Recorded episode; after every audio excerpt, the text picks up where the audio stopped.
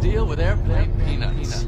Comic Shane Gillis out at SNL after just a few days amid a firestorm of criticism. I was on a train going to the stand Yeah, I've heard this. and just getting canceled in between stops. And then the next That's stop, I'd be like, holy shit. And then the next stop, I was like, I don't remember saying that. I didn't say that. If you say something like that, you can't work in a sketch show, but like it's okay from what? He can work at a lumber yard? Yeah. You know? He's certainly going to meet more Asians there, right? then on SNL, it's a, it's a joke about how SNL's not hiring Asians. Jesus Yeah, but- yeah, Christ. also- Now I'm in trouble? Yeah. We're not running for office. When is this going to end? Five years after being brutally fired from Saturday Night Live in one of the wildest series of events ever heard, Shane Gillis will officially be making his long debated return to SNL as the host of the show later this month. I went into Lorne Michaels' office and I was convinced I was getting fired. Because if they didn't get me on that, there's so much more.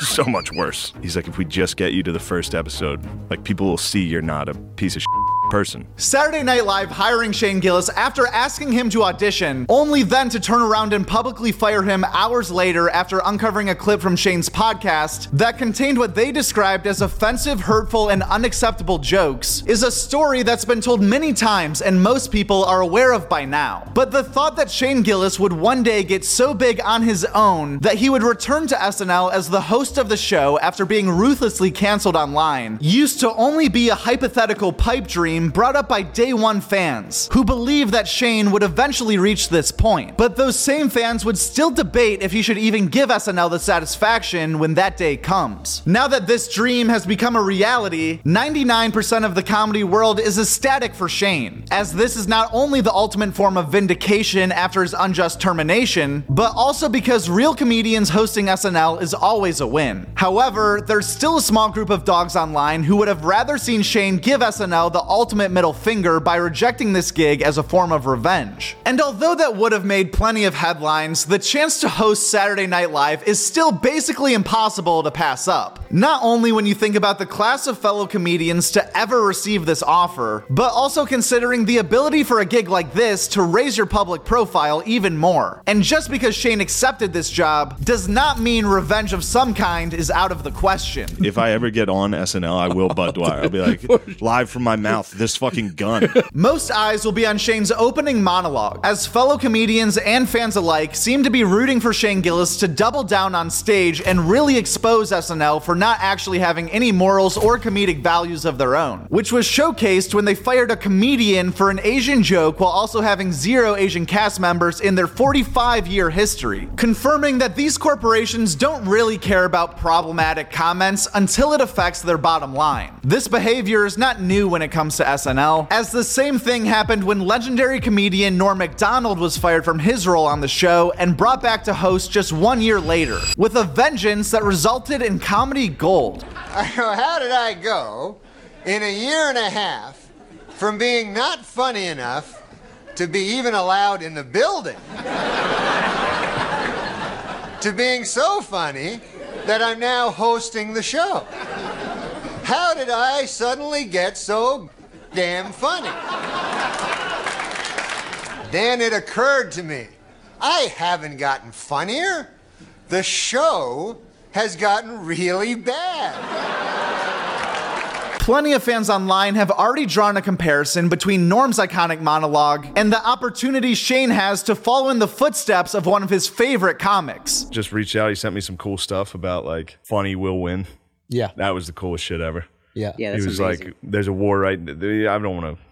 I don't want to spill the beans on a nice thing, but it was like, You guys had a private thing. yeah, it was cool. But and he it was very ended, supportive yeah, when you were he, going he through your spoke like poetically. Yeah. it was awesome. Yeah. And it ended. One of the messages ended with like, "In a war for comedy, I think the ones with jokes will win." And I was Ah. just like, "Yo, Yeah. That's fire. Norm Macdonald is king." Aside from the opening monologue and this story coming full circle, another reason to actually watch SNL February 24th is because this will likely be one of their best episodes in a long time, strictly based on the fact that Shane Gillis is elite at sketch writing and acting. Compared to the normal celebrity guests featured on SNL, getting to work with a legitimate sketch comedian must be a relief for their entire staff. Your sketches that you're doing, those are the best comedy sketches that are on the internet right now. This will likely be one of the only episodes of Saturday Night Live that I'll consider watching live this season. Shane Gillis putting up big viewership numbers could possibly open the door to other massive comedians that are outside the SNL bubble, like Theo Von or Tim Dillon. And like we've seen in this video, whatever makes the most money is what Saturday Night Live is going to be doing from here on out, which probably means there are multiple more Shane appearances to come. Another thing that's probable to happen is a boatload of inflammatory articles written before and after Shane's episode that will likely quote jokes as literal statements and draw wild conclusions, which is a testament and a drawback to Shane Gillis's name being able to generate so many clicks. If you go back 15 years in somebody's life, someone should then go back 15 years in your life and then find Yeah.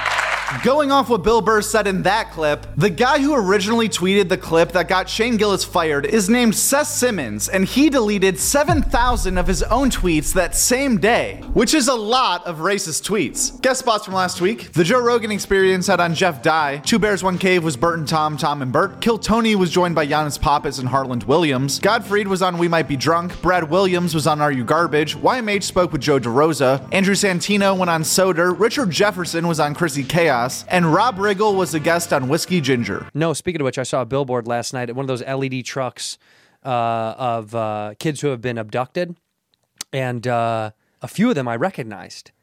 A few of those guys, yeah, Really? yeah. Some of the guys that I, I think, because I'm a part of a kid kidnapping. When you said LED truck, I didn't know what you meant. oh yeah, yeah, yeah. So I was envisioning like a, one of those Escalades that have the glow underneath. No, no, no, no. this wasn't a party bus in Vegas. That's what I This that's, is just that's the first thing that popped in my mind. Yeah, but a few of the kids I had seen because I'm part of a group of people that kidnap kids, and it's nice that they some of our top picks Well, were they're, on the board. they're finally getting the billing. that they, This past weekend with Theo Von talked with Tim Dillon. Lemaire Lee, Sean Gardini, and Nate Marshall were all on Matt and Shane's Secret podcast. Ari Shaffir was on the Wayback podcast. Tosh talked with his car guy. David Drake was on Being Ian with Jordan. The Blocks podcast had on David Keckner. Lil Rel Howery was on Tigerbelly. Steve Rannazzisi went on You Know What Dude. Bertcast talked with Doug Williams. First Date talked to Esther Povitsky. And Taste Buds returned with their first episode of the year, Triscuits vs. Wheat Thins. It's uh there's good energy so far in here. It feels good. It feels right. It feels like we could probably scream at each other in here and get away with it, right? yeah, well, we're going to find out. As far as new stand up comedy specials are either out right now or coming out soon, Jeff Dunham, I'm with Cupid, is out right now on Comedy Central. Kevin James has a new special titled Irregardless that's out on Prime Video. And there's a few new projects out on YouTube as well, including Nate Jackson's Crowdwork Joint and Des Bishop of All People. And even though I've done comedy a long time, I've actually hardly ever performed in the United States before 2015. So for the first time in my life, I'm performing here at the Comedy Cellar with a lot of black comics. Not a lot of diversity in the Irish comedy scene. Here, a lot of black comics, love working with them, and every single one that I met told me that as far as they are concerned, Desmond Bishop is a very black name. Now, I never knew I had a black name. I knew that Desmond Bishop was a linebacker for the Green Bay Packers because every time he fucked up about 12 years ago, my Twitter would light up with angry people from Wisconsin being like, You fat fuck, you should have blocked that guy. And I'd be like, That's not me. I'm a skinny white guy. That's Des Bishop 55. If you want to find him, he's Des Bishop 55.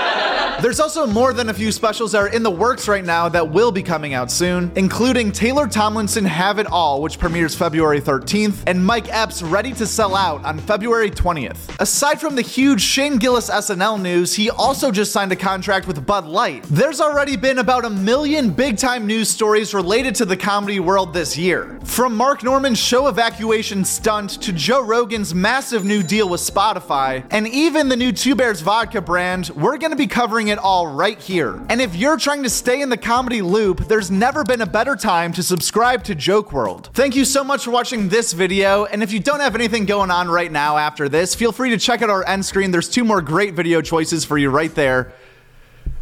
Thanks for watching. At Joke World. That's it, at Joke World. And the world is WRLD. That's a great uh, YouTube channel, Joke World. Check it out.